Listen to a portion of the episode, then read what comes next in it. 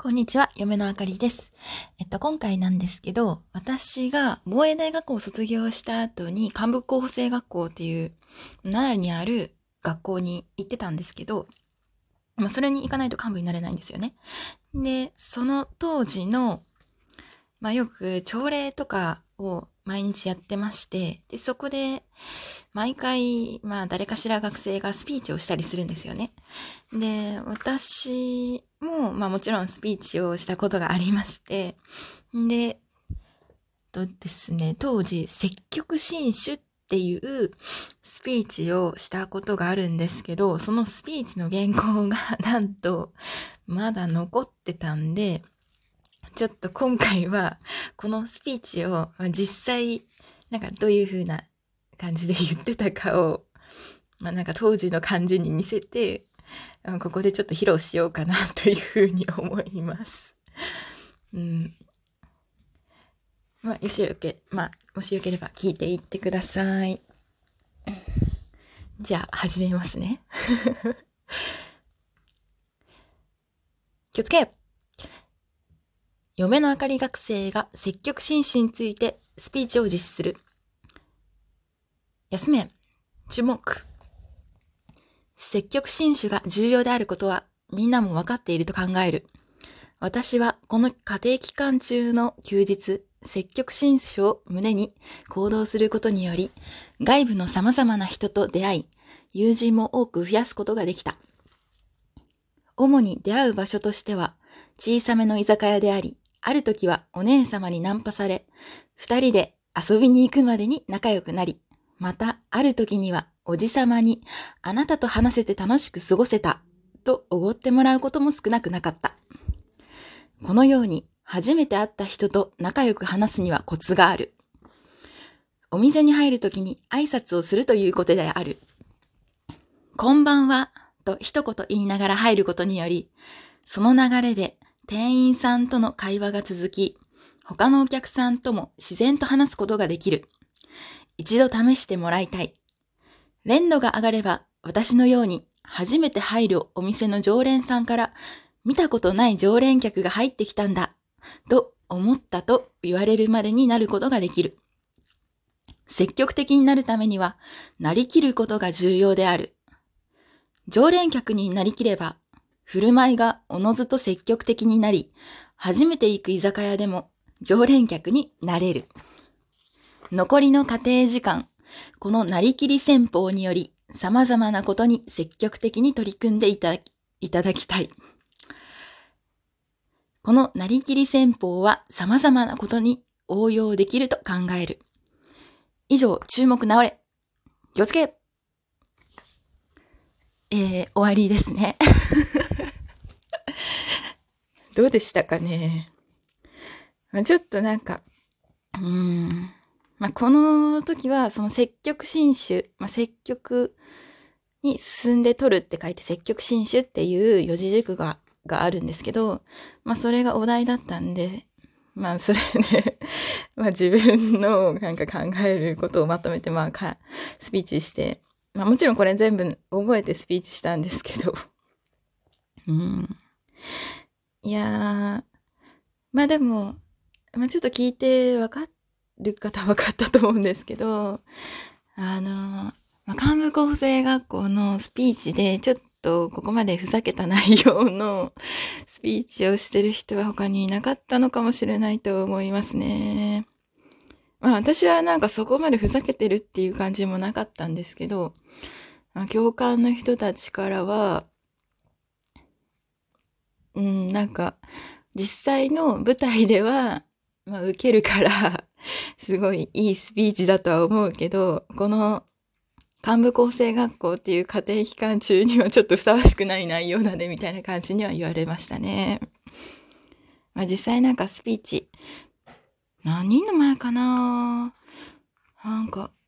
100人もいないかな ?60 人、50人ぐらいの前で、実際に一人で立っ、あの、朝礼台みたいなところに立って、なんかさっきみたいな感じで、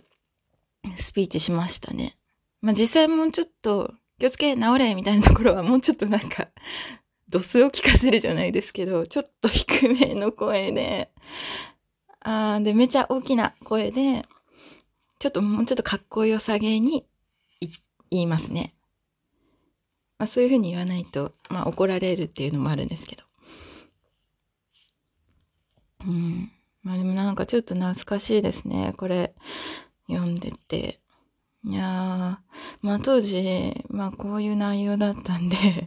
みんなに笑われて途中から。で、なんかそのみんなが笑ってる笑いにつられて、私も笑っちゃって、で、なんか途中途中めっちゃ言葉詰まらせながら、なんか頑張って、なんか喋ってたんですけど、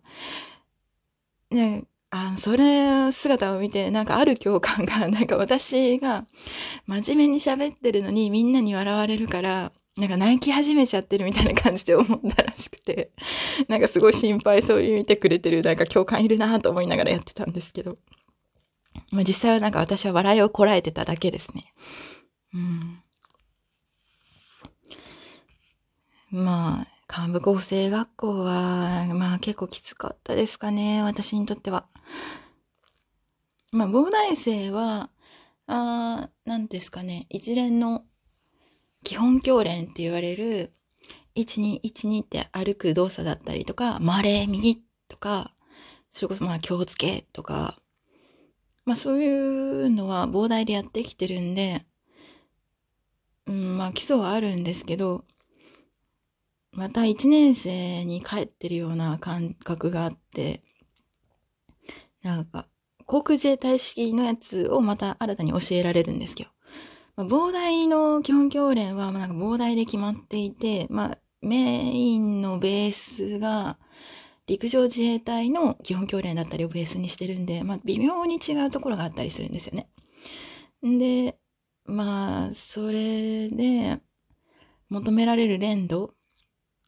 まあ、連度って普通の人使わないかもしれないですけど、まあ、その求められる連度も、あの、幹部構成学校だと結構高いところにあって、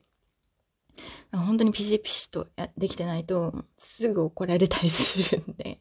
まあ、幹部になるための学校なんでね。んで、まあ、私は、まあ、結構普段からおっとりしてるタイプだったんで、うん。なんかかなり怒られてた記憶がありますね。まあ、あとなんでかわかんないんですけど、膨大にいる時から全力で声を出すことに抵抗があって、んで、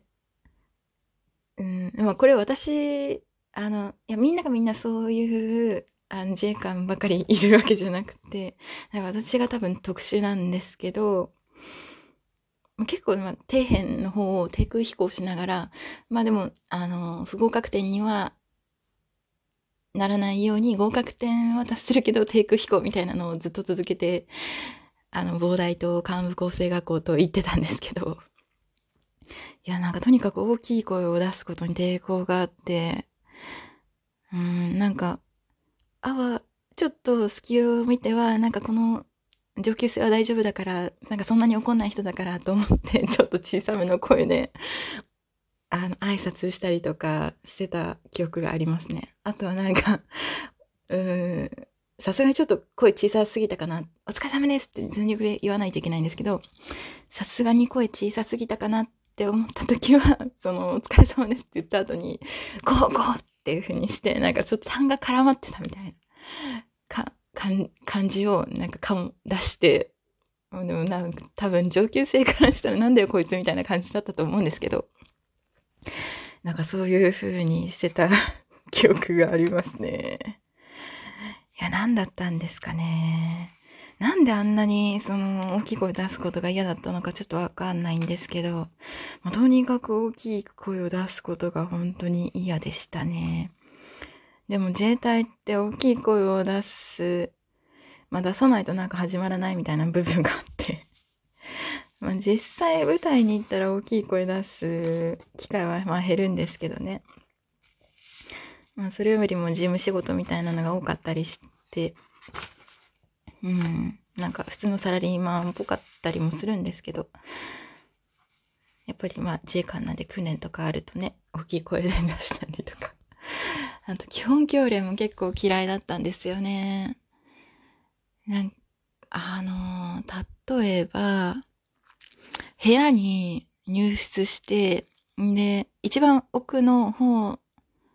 あ例えば、はい、部屋に入って、右奥の人に要件があった時に、その右奥の人のところまで直線で歩いて行っちゃいけないんですよ。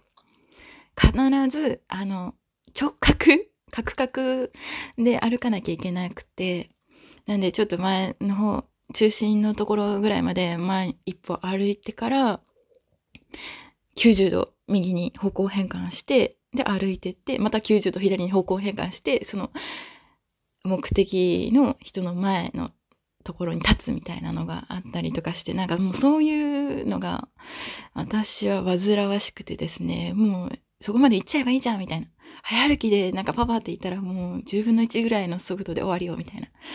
風に思っちゃってたんで、うん、まあ今思えばなんか本当膨大卒業できたのも観光卒業して自衛隊として働けてたのもなんか、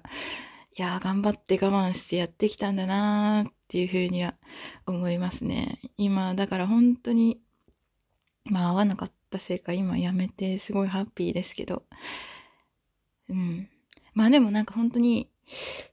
膨大とか幹部構成学校とか自衛隊とかで会った人たちの出会いは本当にいいものでしたし、いい経験もさせてもらったんで、無駄ではなかったなっていう感じはありますね。あ、最後まで聞いてくださってありがとうございました。と、こんな感じでね、まあ、気が向いたら自分の過去のことだったりも話していきたいんで、またその時はよろしくお願いします。以上で終わります。